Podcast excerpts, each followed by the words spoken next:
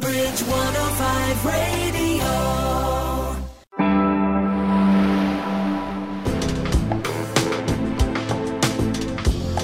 Women Making Waves. So I had a really interesting couple of evenings, actually, Linda, a couple of weeks ago. We have a family friend. In fact, it's Simon's cousin, who I think have just been brilliant, actually. They have decided to host three families in their house. And they say it's been life enriching to have three families who have come from Ukraine. Of course, we're talking about the Ukrainian war at the moment, and they have decided they want to help, and they're hosting three families. It's pretty amazing, isn't it?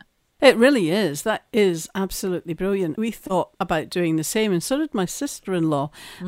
My sister-in-law stays in the Highlands, and the problem actually that they had was nobody particularly wanted to be as far out as she was, you know, away from the main cities and from potentially their other friends and family, understandably, because people will want to stay in contact with, well, not just their family, but other Ukrainians as well. That's it. That's right. It's all very well saying, isn't it, that they're going to come over here and in the UK and be safe. But it's not as simple as that, is it? No, not at all. Not at all. And you probably want to be where you can buy food that you're used to eating and all that kind of thing. Yeah. So, yeah, there's nothing particularly simple about this. And, of course, I think a lot of Ukrainians have chosen to stay quite close to Ukraine as well. All, of course, hoping to go back home as soon as this war is over and start rebuilding the country again. Don't we all wish for it to be over very soon? Absolutely. Poor Ukrainian people, basically. It's really harsh. And on that note, we spoke to someone very, very interesting, didn't we? Yes, we did indeed. We're going to be speaking to Tetyana Preobrazhenska. And she has actually chosen to stay in Kyiv. They did move out of Kyiv for a little while when the Russians were nearby and it was shelled, but they are now back in Kyiv. You'll hear what Tetyana says. Very, very interesting conversation with her. And we also have been chatting to a composer. That's exciting, isn't it? Because we've had lots of musicians on in the past, but this is an actual composer of classical music, Susie. We're going up in the world, I think. We are going up in the world. I think it's also really interesting as well that she was and is still an entertainments lawyer, and she decided, didn't she, that she wanted to change career. And I really, really enjoy listening to women who decide they want to do something very different. That's absolutely right. And her name is Lisa Logan. And she has recently had not just one, but two premieres of her work. It's all kind of coming to a head for her, and she's really thrilled and excited about it. So we're going to have an absolutely great chat with Lisa Logan as well. But first, we're going to hear from Ukrainian Tetyana Preobrazhenska.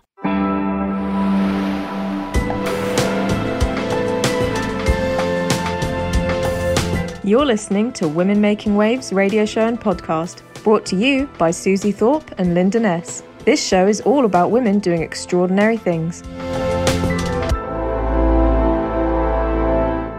We're joined today by Tetyana Preobrazhenska, who is a marketing communication specialist and translator working for an IT organization in Ukraine. When the war started, Tetyana chose to stay in Kyiv, and we would like to hear her story. Welcome to Women Making Waves, Tetyana.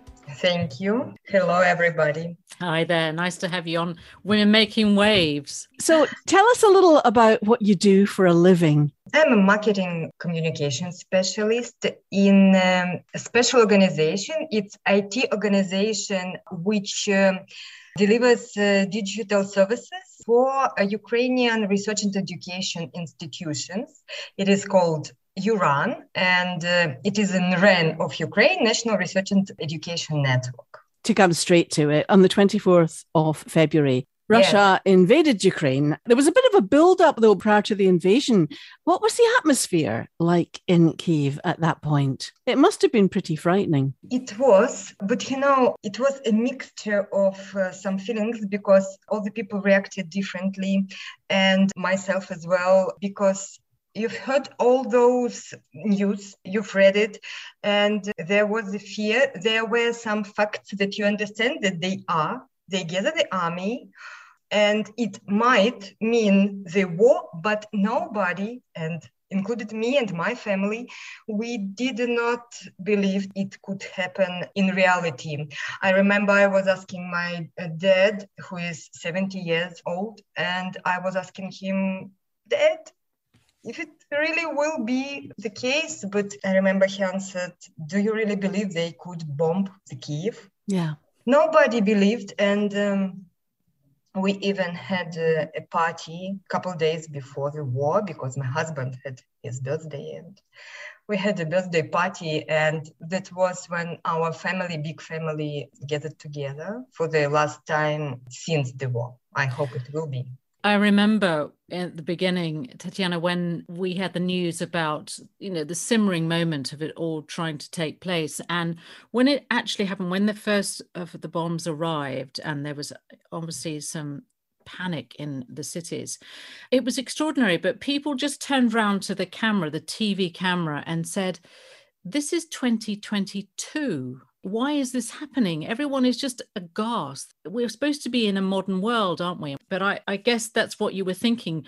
Why now? Why is it happening? Or did you sort of realize that at some stage that it was simmering behind, but would they really do it? I don't think I was thinking about why now, because actually the war was already in Ukraine for 8 years before that. It's just, for example, me and my family, we didn't feel it so much as people in the eastern part of Ukraine, where the war had taken place for 8 years.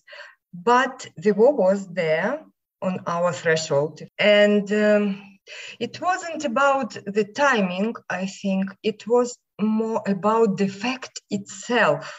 Yeah. That it's impossible really to imagine, even to imagine the full-scale combats, bombing, all these things that I have seen previously just in movies about the First or Second World War. Really, it's unbelievable. It is, actually. It is. I think it's given all of us a lot to think about, because it is like, it just makes you think, what if that was here? You know, what if? Did lots of people that you knew, did they start to leave or talk about leaving at that point? Some of them were leaving even before, but mostly people began leaving on the 24th and after. After the bombing began, after the war began. Yes, I know a lot of people who left, yes. Was that something that you ever considered? Honestly, not my husband insisted I to leave. He was very persistent, and I think every moment we talked for a couple of weeks, especially that we had a lot of offers from our colleagues abroad to help us, to help me, because he cannot leave. He is a man who should stay in a country because he is of military age still. But deep in my heart, I didn't want to, and I didn't do it. I decided to stay as far as I can be with my husband and with my younger son and my two brothers who are still here. Yeah. I cannot imagine how to live without my family. You know, one of my brother's wife, she has a small daughter, toddler, and they left for France in the first week. And when she was already settled in France and writing to me and crying a lot about she's very far from her beloved husband and from her home. I remember thinking about, I would feel the same. I cannot survive mentally, could not survive without my loved ones being near me. And I understand that she was saving her small daughter, but I have no one to save except myself. And that's not the case I want to do, except only the situation will become so terrible, so horrible. I'm just a weak woman, and I cannot be frightened so much that I can think about running away. But thanks God, it's not the case for now. But Tetyana, there's no right or wrong in these situations, is there? You either decide. It really is up to the individual. Definitely. And I get the impression from you that you absolutely feel for all the people, your friends, the population in Ukraine who have gone abroad for whatever reason. Yeah, but it, you know, I look at that and my heart breaks, as you say, when you rip a family and a community apart. And on the same token, you're torn because you want to stay, but yet there is that moment, isn't there, where you think, I wonder if I should. Huge dilemma. Mm. And, you know, I can't make up my mind whether it's braver to stay or braver to go, because it's a horrible decision to have to make. There's no good answer there, is there? They're both awful decisions in some respects, because if you stay, you don't know what's going to happen. Yes. But if you go, you don't know what's going to happen. It's a horrible, horrible dilemma, really. I hadn't thought about it so much until I've heard you speaking just now. There's no easy answer to this. There is no easy answer. And you might try to imagine that it's not a calm situation when you can just sit and plan and think about everything. It's really horrible. All the time you feel fear and confusion. The main feelings I remember from that time. And you are very, very worried about your kids, about your loved ones, because they are not all the time near you, nearby. And when you hear the explosion sounds, you just want to know if they are all right. And in these circumstances, to try and make the right decision, there is really no right decision. No, there isn't. You never know what will happen. And we had a lot of discussions, either to move to a more safe place inside Ukraine, together with my husband. Even this was difficult to decide, because even the road, the trip to that place is dangerous. Yeah. You even don't know what could happen while you are at the road. So yes, it was hard. It was tough. Yeah, I can imagine. What's been a very important change for you living in Kiev and Ukraine now? I mean, obviously, it's the bombing and the unknown, but from a day-to-day lifestyle, what's really changed in your life? The daily routine. Yeah. It is now depending on air raid alarms. Actually, we went to another city for 2 months. We lived in Western Ukraine, in Lviv, for 2 months. Now we are back in Kyiv. And when we were there, everything has changed, because you are far from your ordinary, normal environment, from your neighborhood. You don't know anything, and you still have bombing there. But at least at that time, there were no active combat there in Western Ukraine. That's why we decided we should try and relocate there, because we relocated on the third week of war from Kiev, and the enemy's troops were near Kiev and some were on its outskirts. Yeah. So it was dangerous to stay. We afraid of occupation could start even. So, and the daily routine, even after returning, is different. For example, I sleep more in mornings. I get up later than usually, because it's often the air raid alarms at night, and I cannot force myself to leave the bed. But fortunately, I can work remotely, and it gives me a chance to change my schedule, my daily schedule. My kids are no longer living with us as they used before war. They are grown up guys, but still they were here. We had a lot of their friends here, a friendly and noisy flat, but now it's calm and empty, and a lot of new feelings, a lot of new little bit philosophic, if you can say that, state of mind, because I began to understand how precious very simple things are, like coffee, a sun, some calm sounds of my neighborhood, smells, not of the smoke, but of spring, for example. These feelings became very intense, like you can even cry from it. Yeah. Just like that. Yeah. Yeah. And do the men in Ukraine, do they show their emotions like women do about the war? Do they talk about it? Like, I think women are very good at talking about things that need to be talked about. Do you find they are able to talk about how you have very eloquently said to us about things that have changed through the day? Do they talk about it? It differs from man to man, as you can imagine.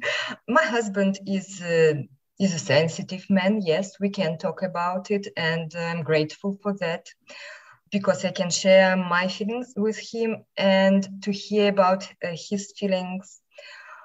My elder son, he is far from me, he's abroad. He's stuck there because he was on business trip when it began. And he talked about it as well in messages, WeChat. And my younger one, he is 19 years old. He was calming me when I was very, very afraid. He is a tall and a thin, and he was hugging me. Oh. And yes, and when I could not decide, either we have to leave, either we have to stay. And I talked to him how I'm afraid. And he was talking to me as well and said very grown-up things for me. Yeah. Very adult. For example, my father, he is more not so tend to share his emotions, to show them. Yeah. And he is abroad now.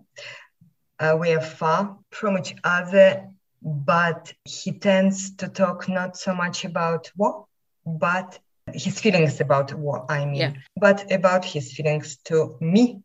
And that's very different from was earlier, and very touching and very supportive.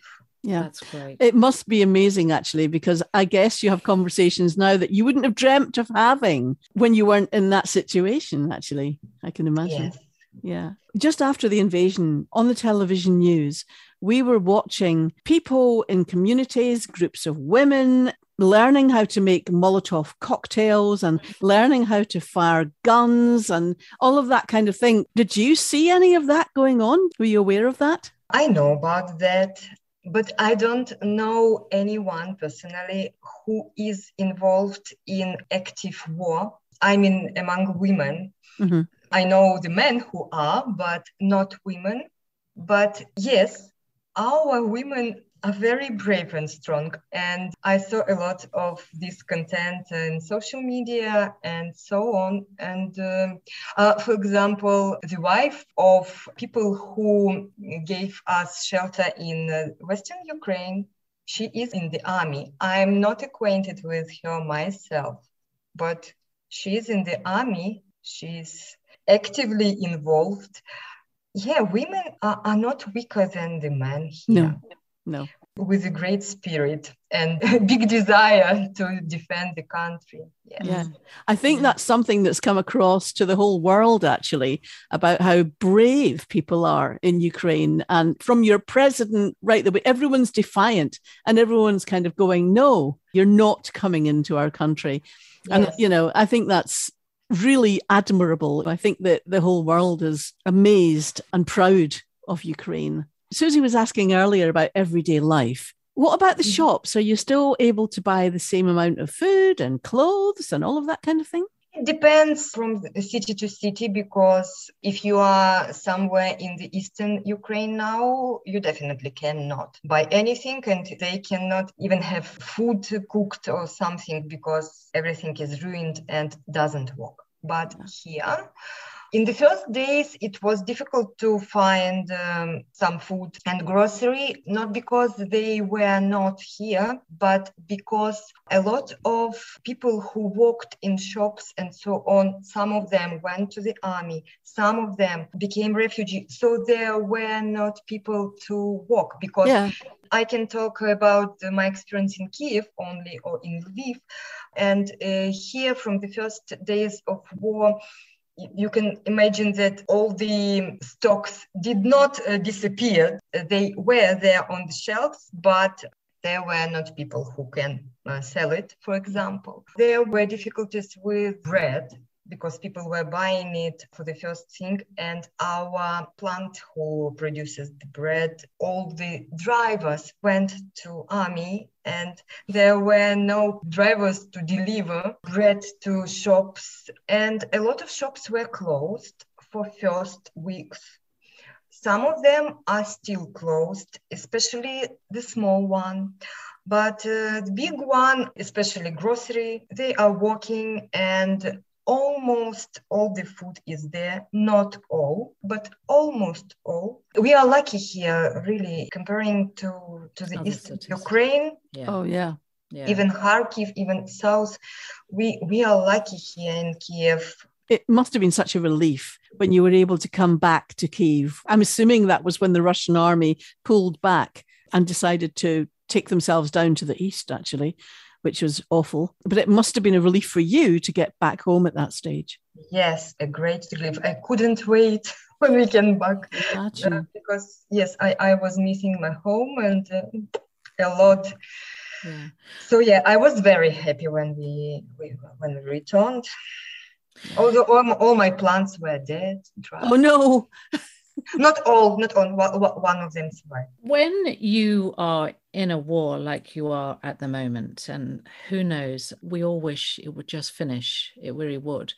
When you look at the news coverage, do you find sometimes that you want to switch off and you don't want to keep hearing the news because it's the same old stuff? Or do you find that you have to, it's very important to listen to the news and what's happening on a day-to-day basis? How do you cope with the news every day? It's difficult to cope, really. It's like you feel need to know and to check often. Now it's just often. At the beginning, it was always, every minute, all the time. Now it's often. In the same time, you really want to switch off everything and not to know, not to hear, not to read. I almost read not hearing the news, because to see or to hear is more horrible for me than to read. It's my way to cope. But I understand that I cannot switch off the news totally, because elsewhere I became to be worried what is happening. I need to know and I don't want to know at the same time. Yeah. It's very, very true. I think it brought the situation home to me when we were talking the other day, Tetyana, and I said to you, can we record this interview at 8:00 at night? And you said, well, it's not a great idea, because that's really when the air raids start to get really, really bad. And then we'd probably have to stop doing the recording and I'd have to move out into safety. And it kind of really brought it home to me that your day-to-day life is about the war, really, isn't it? You are in constant danger. And you were also talking about an app that you have. Tell us about the app. Yes, we have an app that makes a very, very huge sound of a siren when there is an air raid danger. And then we need to go to shelters. Now, everyone decides for themselves where and how to hide from the bombing. This app doesn't mean that the bomb will necessarily hit your neighborhood. It means that there is a danger that some missile was launched, and they cannot predict the strict direction of where it will go. But they warn us, and this is the moment when everybody needs to decide either to go to some bomb shelter. But most people now, at least in Kiev, hide not in the basements, but in the hallways or landings and something like that. And when the danger is off, then the another sound warns us about this, and we can continue with our everyday life. Mm-hmm. And that's why I said that my everyday routine was the main thing what has changed, because, for example, can you imagine when we have online meeting or something and air raid alarm sounds and I need to postpone all my work because it's not comfortable to walk in a small hallway with laptop on my knees. Sometimes I do it because I need to, because the work is urgent. But most times you just sit and check the news just to know that everything is okay in your neighborhood and with your loved ones. And sometimes this can continue for 2 hours or even 3 hours.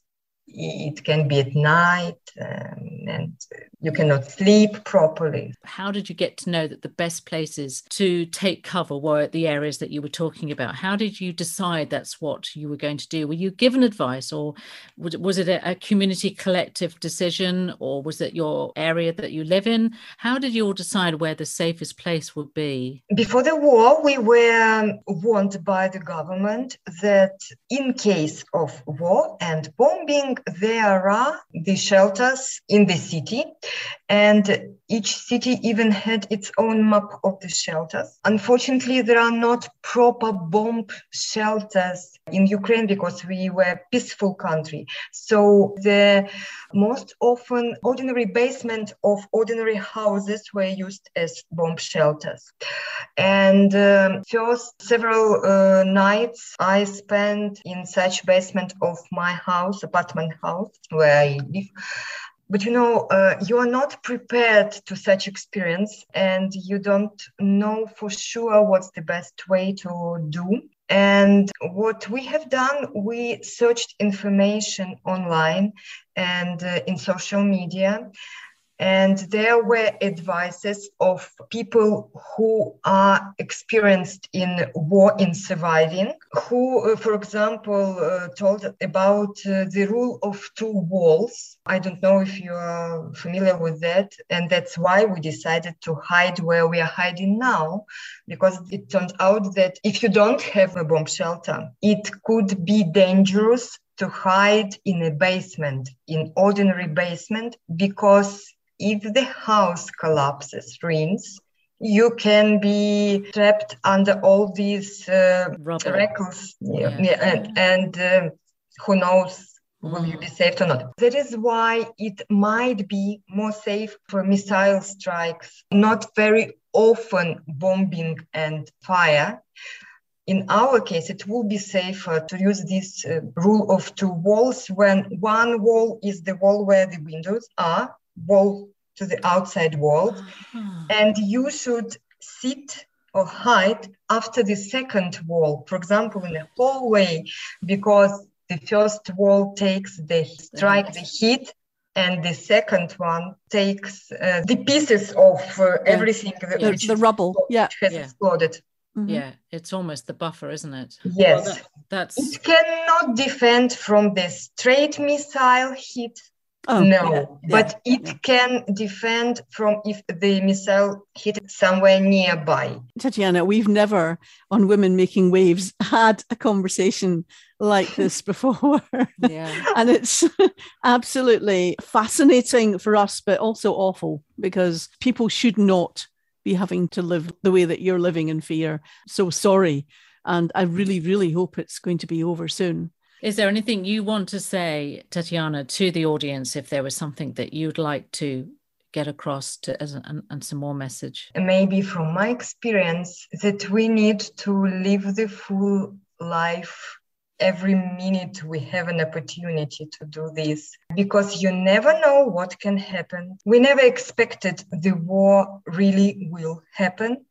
And now I understand how important it is to enjoy every moment of your life and to be aware of dangers that could happen still, and to be prepared to defend yourself and your family. It may sound strange, but even in our modern world. It is important to be prepared to a lot of things that could happen to anyone in any place of the world, unfortunately. So if you can enjoy your life and remember that it's beautiful, and remember that it's very fragile, and if you can help those you love or those you know or those you don't know even, but you want to help them, because a lot of people now, not only Ukrainian, are in need of help, because it's terrible to be far from home and not to know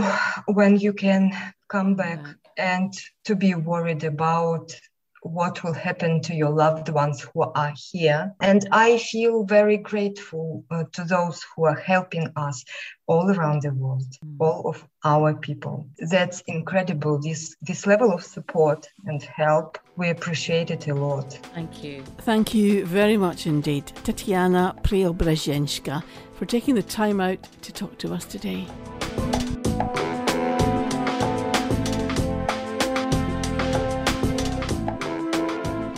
Coming up shortly, we'll be hearing from composer and entertainment lawyer Lisa Logan.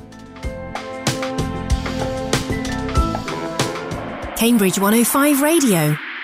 Cambridge Breakfast with Julian Clover and Lucy Milazzo. It's the breakfast show that's all about Cambridge. We've got the news, national and local, travel updates from the A14 to Milton Road and all stations to Cambridge, the people and the places, plus guests in our Friday food club, Cambridge Juice, all the new things to do in the city, our daily quiz, oh yes, questions with Lucian, and all request Jukebox Friday. And don't forget the coffee. Cambridge Breakfast with Julian Clover and Lucy Milazzo. Here with a fresh blend weekday mornings from 7. What's in your spare room? Christmas decorations? Maybe an old exercise bike? Could you give that room to a young person along with a fresh start? St Christopher's Fellowship is looking for people to become foster carers in Cambridgeshire to provide safe, caring homes for teenagers who need help. And because we've been working to improve young people's lives since 1870, you can trust that you're not on your own. You'll receive regular training, dedicated social worker support, and space to share experiences with other carers. It's more than a spare room, it's a brighter future. Call 0800 234 6282 or visit stchris.org.uk/fostering. St Christopher's, creating brighter futures. Hi, Pam here. Are you tired of the same old shops? Drop into Fantasia on Mill Road near Parker's Piece. Enter our treasure cave full of fine clothing and exotic homewares. Natural materials, uplifting ambiance, mood improvement guaranteed. Perk up your wardrobe, your home, your life. Dare to shop different. Fantasia, 64 Mill Road, Cambridge. Fantasia.uk.com. For opening times, please see fantasia.uk.com. Cambridge 105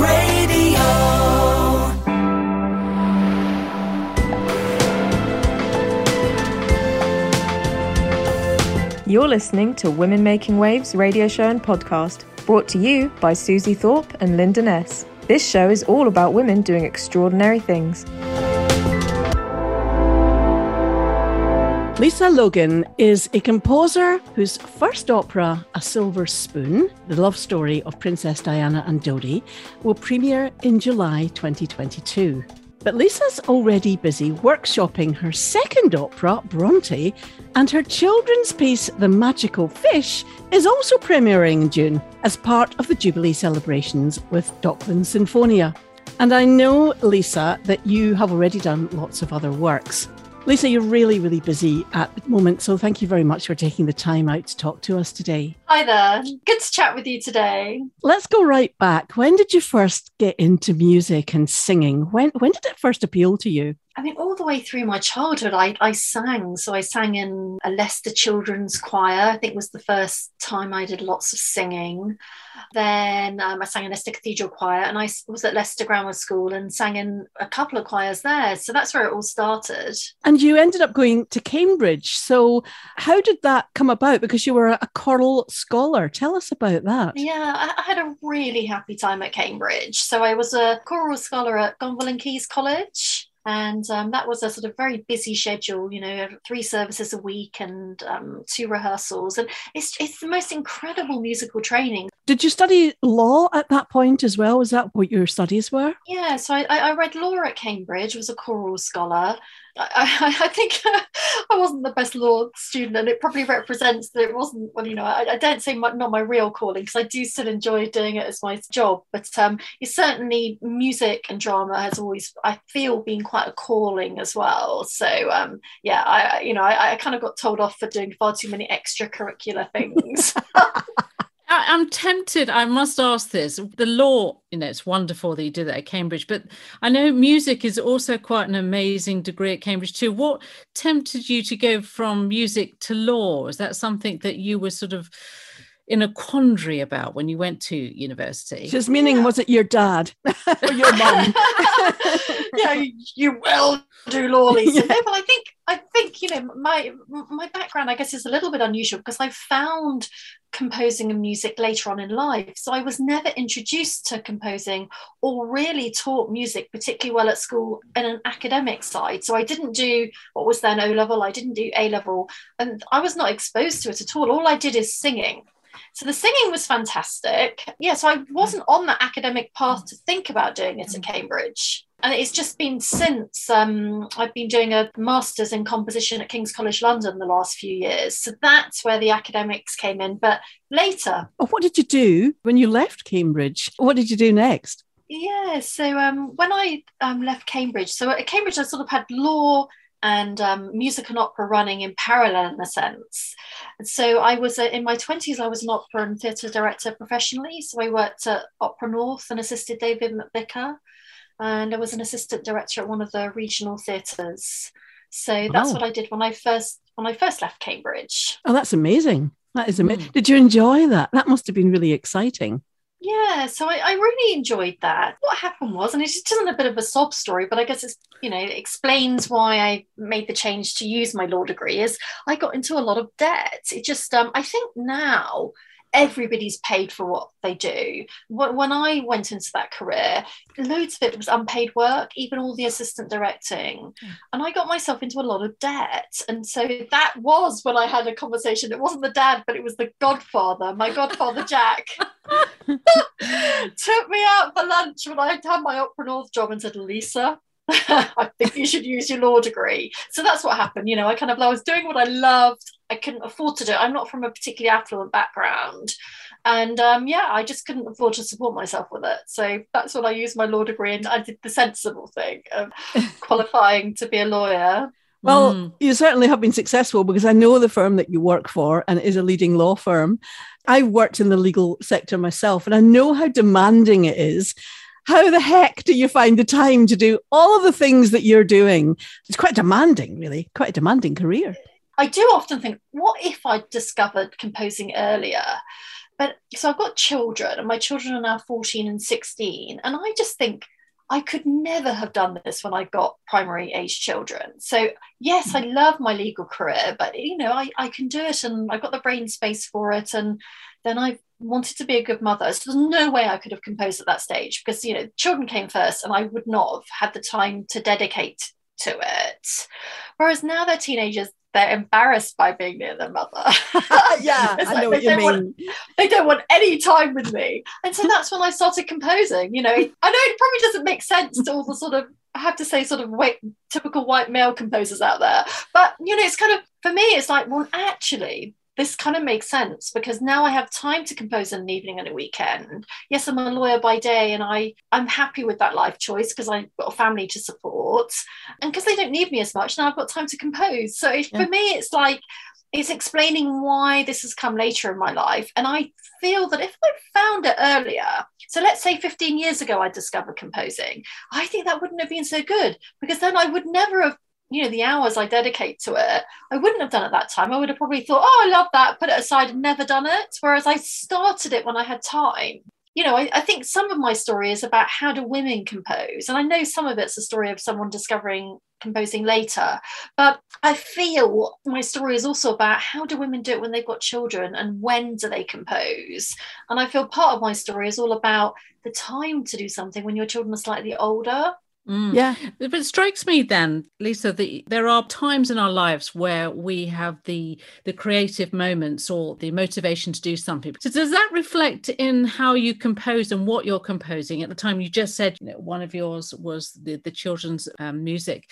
Is that something that you wouldn't have done beforehand, because having children is obviously giving you that insight? But do you find that your whole interest in certain styles and genres of the opera has really changed too since university? I certainly think that when you're composing about big life emotions or moments, that it's so much better when you do it when you're older. And I think sometimes directors would say this too, or actors, that there's things you don't understand in your 20s. Yep.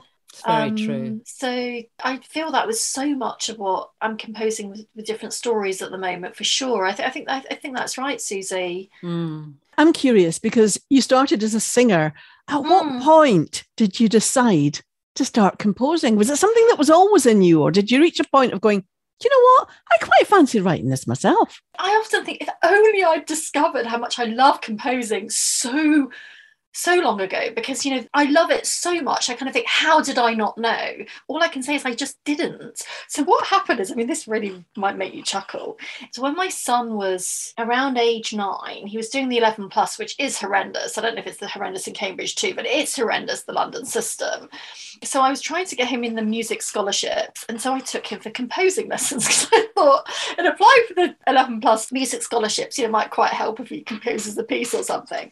So anyway, we took him to these composing lessons, and he was really rather grumpy, and, you know, so I basically said to the teacher, I said, look, my son's a bit grumpy about this, I don't suppose you'd teach me instead, is what happened. So this 11 plus guy suddenly ended up with the mum. I mean, it's really, I do chuckle about it all. And so then I just realized, it was like, I explain it to people, it's like there being this language where you're suddenly fluent. I don't know if you heard when people like suddenly have a brain injury and they're fluent in Chinese or something. But basically, I did these composition lessons that was meant to be my son, and basically I took over. And I just literally within a month, I just realised I just got everything. It was the strangest thing.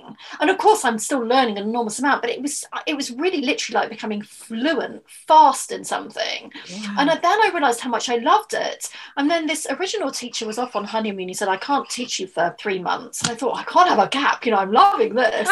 And so yeah, and so then I found another teacher who has ended up being my teacher all the way through. And he is, I say it's like being taught by contemporary Mozart. He's somebody called Michael Susani Wills. He's just the most amazing teacher. And so that's what happened.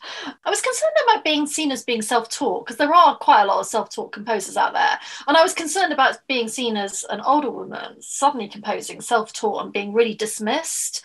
And so I thought I really need to fill in some gaps here. So I did a music A-level in a year, and Trinity Laban took me on. And then King's College, who originally actually rejected me when I did the music A-level, and that's then when I got the premiere for A Silver Spoon accepted, said, no, we're going to give you a place on the Masters without you having to do a BA, because I said, I don't want to do a music BA, I've got a BA, you know, I just want to do the composing. So that's what happened. So King's College then took me on for the Masters in Composition, and so I've just had an array of brilliant teachers and really dedicated myself to it. Did you at some stage, and you have the most amazing experience and you definitely can do it, I'm not questioning that, but did you have the imposter syndrome at any stage? It is funny, because I'd be so loved to hear the other women you interview. So I think coming into this older, I'm really keen never to be arrogant, but this is how I think. And I don't see this just with music, I see this with women everywhere still. I don't like the glass ceiling. I think there is glass ceilings everywhere still. So the way I explain it to people is this. There's a room with a glass ceiling and I'm not going in it. I don't enter the room with the glass ceiling. Yeah. I do this my way, and my way isn't a room, and it doesn't have a roof. I think so that's good. Yeah. This is how I think, because I applied to the Guildhall for that opera course, and honestly, I mean, I clearly wasn't a fit because I just had too much independent thought. But that to me was the glass ceiling. But King's College gave me a chance, Sylvina Milstein, and she's been incredible. So not an imposter syndrome, but I think there's a lot of glass ceilings around there, and I just didn't want to get stuck. Yeah. So I know there's many people way better than me. I don't feel it's an imposter syndrome, but I certainly never want to be arrogant. I'm still learning. So even yesterday when I had a lesson with Sylvina, and I said to her, I said, it's funny, everything feels like this hill where you got to the top of it and you think, I know it now, but you just don't see the mountain, you know. So bite-sized chunks. Yeah, so I feel there's lots of hills, and it's a bit misty, you don't quite see that mountain. So I definitely never want to be arrogant, but I don't have an imposter syndrome. But I do feel, from a female point of view, there are a lot of glass ceilings around, and if I sense it, then I don't try to enter that room to break the glass ceiling. In my mind, I think I'm just going to take another route. Yeah, that's really interesting. Right. Really interesting. The process of creating music, Lisa, could you just give us a little insight to how you would start off? So I would say each piece has been really different with how I compose it. At the moment, for example, with my third opera, I might often compose an aria or a duet first, or I compose one of the choruses first, because sometimes it gives me a key in. Usually I'm really trying to create an emotion or a theme or an environment, and then I will compose textures and melodies around that. Sylvina is brilliant because she, you know, when people are meant to be sort of auditory or visual or text based, it might surprise you, but I'm incredibly visual, even though you'd think it would be the auditory, but I think I'm a visual learner as the absolute top. And what was interesting is Sylvina, who's the main professor of music at King's College London, has been teaching me to compose, and she'll show me pictures. So she might show me a really contemporary picture where it's not an obvious naturalistic picture, but it's broken up, and she'll say, do that with your music. So we'll take a really beautiful melody and then we'll break it up. We might do that, but there's loads of ways in. But I use loads of different techniques actually to try and get into the heart of something. On your website, which is lisalogan.co.uk, you mention that you are into doing crossover projects. Can you explain what that means? Yeah, I mean, I'd love to do more. So I think crossover projects can be with a spoken narrator rather than a voice. So I did that with The Magical Fish, and I'd like to do more actually. I don't know quite where this would lead, because I think there's possibilities sometimes of maybe using a spoken character like theatre does, but with music underneath, that's obviously different to an opera that's sung. I'd say watch this space on that, because my mind's going with what I'd like to try, but I haven't done it yet. One of my questions is going to be, what's your ultimate big game when it comes to where you are now? But obviously I think you've just said that you don't like to plan, you just like to discover things ahead. Is that something how you feel? Well, I mean, I'm coming into composing later in my life. In a certain way, it's giving me more focus. Like, you know, if I've got 20 or 30 years, hopefully, to compose, what would I like to do? I mean, opera's my absolute passion. So I think, you know, it takes at least 18 months to 2 years for each opera. So I just want to compose more operas.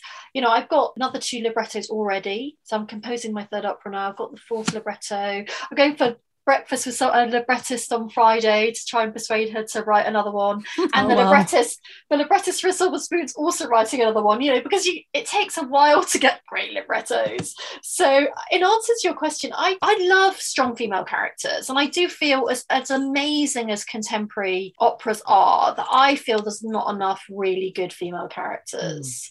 So if there's anything I can contribute, it's driving that as a composer to insist upon it in the librettos. In my dreams, I'd love to do some symphony work, do a symphony.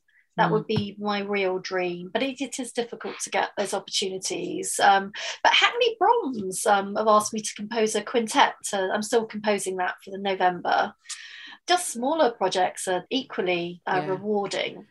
You say that you were a late comer to opera. Obviously, you always loved music, so you're not really late, but you're late to composing, as you say. Mm. To maybe even an older generation or a younger generation, what would you say to somebody who wanted to compose? Where would they begin, do you think? You know, what would be a sort of a first step for them? I mean, I would say really make sure that you've got the fundamentals. So just make sure that you do harmony courses and counterpoints, because I think that even when you break those rules, you come back to them. And I've been incredibly careful to make sure that I've got the fundamentals taught well. And then depending upon which route they want to take, I would say just make sure you've got some financial stability.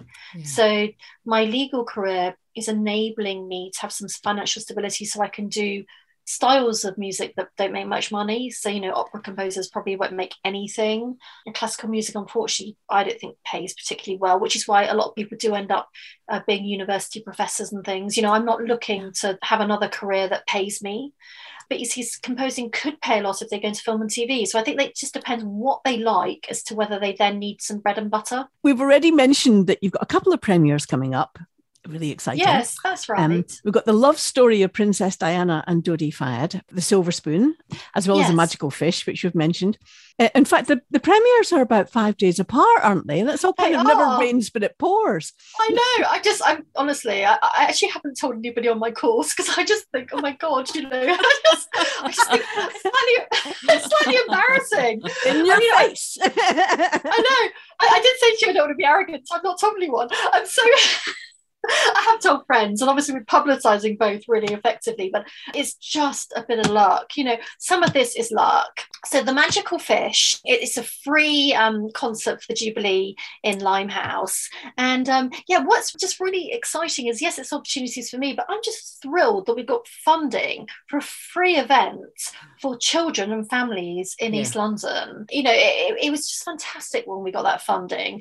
And I don't know if you saw the BBC Jubilee Pudding competition. Yes. But we've managed to get one of the finalists, the five finalists, to bake cakes. So, you know, we're just completely excited about this Jubilee event. Oh, and fantastic. And then, like you say, within 5 days, we've got the premiere of A Silver Spoon, which is the love story of Princess Diana and Dodi. And I just feel very lucky for two opportunities. And the fact they're closed was the funding for the Jubilee. It had to be done in June. Mm. How involved with the productions have you been? Are you turning up to every rehearsal and going, no, that's not right? Or are you not involved at all? Or what's the balance? Well, I'm really very happy just to hand things over. And again, I guess it's the maturity and the fact I've got the professional directing experience from my 20s that the last thing I want to do is to be the annoying composer in the room. But I hope it's been helpful because of COVID, we've actually completely planned where people will walk already with the simple design. So I said, look, I think we need this all planned. So if anybody, you know, catches COVID again or whatever, we know what we're doing. Yeah. So it's all planned for that reason. So it wasn't like it was the composer stepping on people's toes, but we were just being practical because of the pandemic to say, look, we need this planning. Mm-hmm. So we've done more planning than you would normally. Silver Spoon. I'm fascinated by the story of Diana and Dodi. I was fascinated by her as a person, as a woman. Mm. And I'm interested to know why you decided you wanted to write about them as an opera. What gave you the inspiration to do this? I think it's rather good that you are. Thank you. I appreciate that. I definitely would like each opera project to be about really strong contemporary women. And I think Diana was.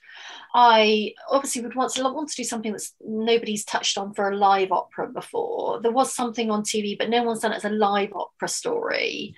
I look for things that I feel would work best with an opera. And I think, you know, unfortunately what happens to them, you know, their tragedy, the emotions to do with her divorce and things, they're big operatic subject matter actually. Yeah. And then my job during the day as a media lawyer and mainly television, I'm constantly with TV producers that are pitching ideas that would pull in an audience. And so I do look for things that I think would be bigger subject matter for an audience. So to me, it all came from that. Mm, mm. Some very well-known contemporary opera for me is a female stories that really frustrates me. Yeah. So it can be about a royal that's had an affair that's just a woman that's some kind of, you know, contemporary courtesan, I guess, or there's others which is about a wife and her lover, and I'm just like, this is all stuff that's like old-fashioned opera and you're just updating it, and where are the modern characters? And I feel Diana was a strong character. I mean, I know that she did have lovers in her life, but I think with Fire, you know, this is a love story where she was free to have another man, and I think she did amazing things with how she in a certain sense changed the modern royals. So I think there's a big story there that I felt was really grabbing a female character and telling her story in ways that I think modern opera hasn't always done particularly well.